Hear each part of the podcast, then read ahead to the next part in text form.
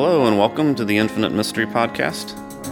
This is Rick Pidcock, and in this episode, we are going to be reading and reflecting on a prayer from Ilia Delio in The Hours of the Universe.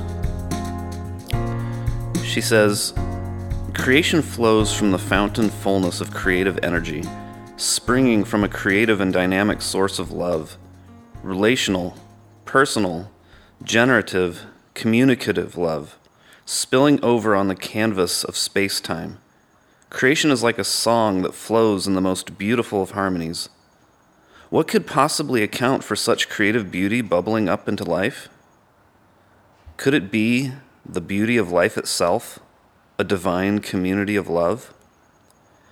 Creation is a work of art, and the artist is a whole community painting, as I write.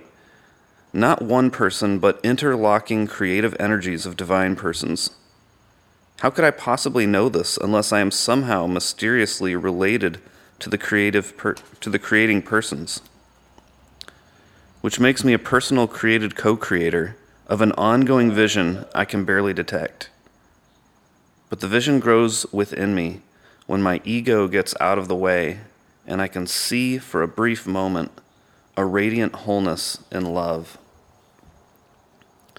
So, in our previous two episodes, we looked at cloister garden spirituality and cosmic spirituality. And so, in this one, I want to look at cosmic spirituality. And just as a way of looking back, the cloister garden was a space where monks and nuns withdraw from society and create an encased garden for access to the outdoors that's also within the walls of protection. So it's a space of there's a there's a beauty and an order to it, and there's also a, a participatory presence to it, but it's also manufactured and safe, and it's n- and it's not. Um, it's just it's a taste of what is true in the wild, but it's not really the wild. And then the the cosmic spirituality that we looked at the next episode is more of like the the ferment of a of a chasm with the wind stirring the the life and the and the nature in the chasm and and just resting in the deep silence of the uncontrolled messy millions of years in the making spirituality and and and being at peace with that. And then in this one, I want to look at cosmic spirituality. And I love how she says that creation is like a song that flows in the most beautiful of harmonies. I don't know if you have ever been a part of a choir growing up, or maybe you're a part of a spiritual community of some sort, maybe a church that does harmonies, but when you see the different people, the different parts of a song, and they're singing maybe the same words but different melody lines, or perhaps they're singing different rhythms, or maybe they're not even singing words at all, maybe it's instruments and yet it's all working together in this beautiful way to create something that each individual piece by themselves don't contain.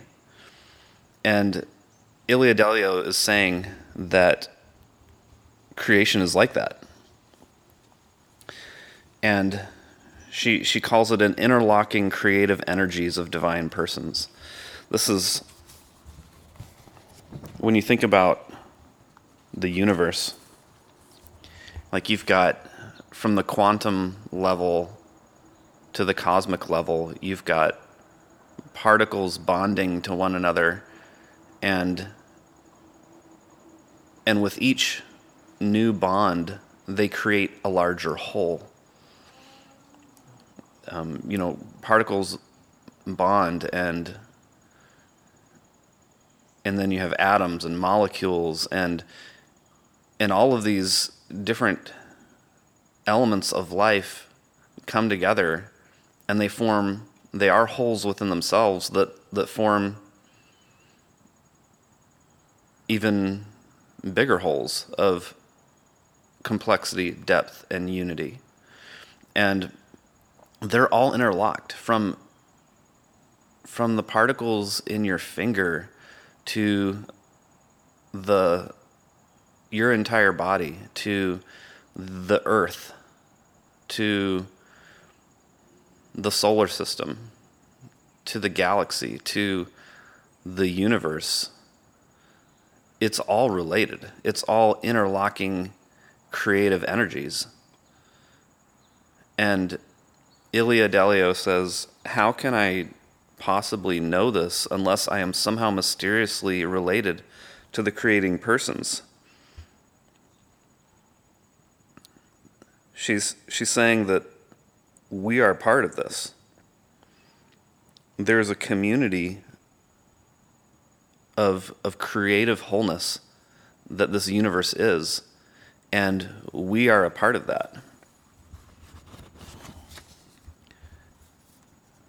And so she says it makes me a personal created co creator of an ongoing vision I can barely detect. Creation isn't something that merely that, that happened in the past, it's something that is ongoing and it's something that we're participating in. And and she says the vision grows within me when my ego gets out of the way. So we may not we not, may not be able to fully grasp what's going on. But we can get a sense of it when our ego gets out of the way and she says and I can see for a brief moment a radiant wholeness and love. And so let's just kind of take that metaphor of the different communities that we have. So within your body, you have communities of particles that are bonding together. And perhaps they form an organ. And then organs bond together to form a system. Systems bond together to form your body. And, you know, humans bond together to form the human humanity, the wholeness of humanity. And then humanity and animals and plants bond together with the dirt and the soil and we we form the wholeness of the planet. And then the planet and other planets and the sun have a wholeness that forms the solar system. And then you've got the galaxy and clusters of galaxies and the universe. It's it's the same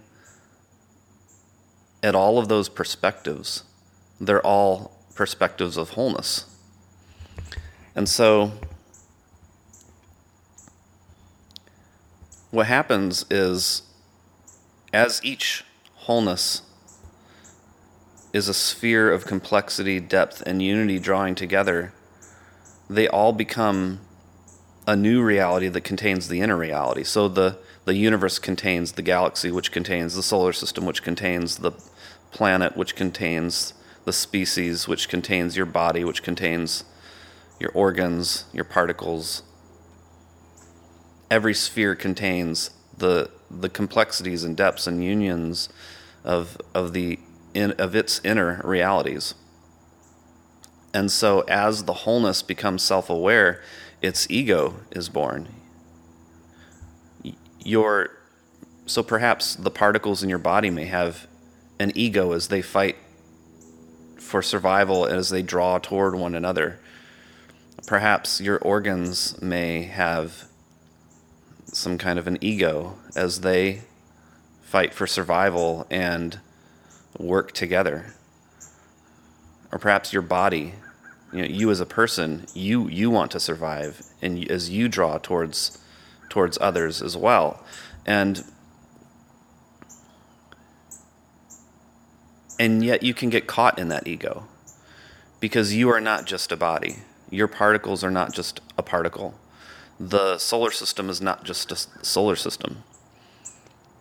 It's part of the entire universe as a whole. And so the key to spiritual health is to recognize that ego and to let it pass as you see the whole and as you learn to love the whole. And where the suffering happens in life and where the, the, the, problems arise is when we're so caught on one perspective. We're, we're so caught in the cloister garden, or we're so caught in identifying as the chasm that we can't identify as the ocean or as space, the solar system, or the galaxy, or the universe. And and so these are these are all spheres of awareness. And so whatever identities you have those those can be good. They can be spheres of, of health as when they are when you hold them with love and you draw toward others from a, a place of, of deepening within your own soul, but it can also become a, a, a place of exile when you are cut off, when you so identify with it that you cut yourself off from, from the other wholes. And so cosmic spirituality is embracing the cloister garden, embracing the chasm, embracing the entire cosmos of the spheres of awareness, and allowing the ego of each one to flow through and not get caught in each one, but to be present with each one in the becoming of whatever that sphere of awareness is becoming.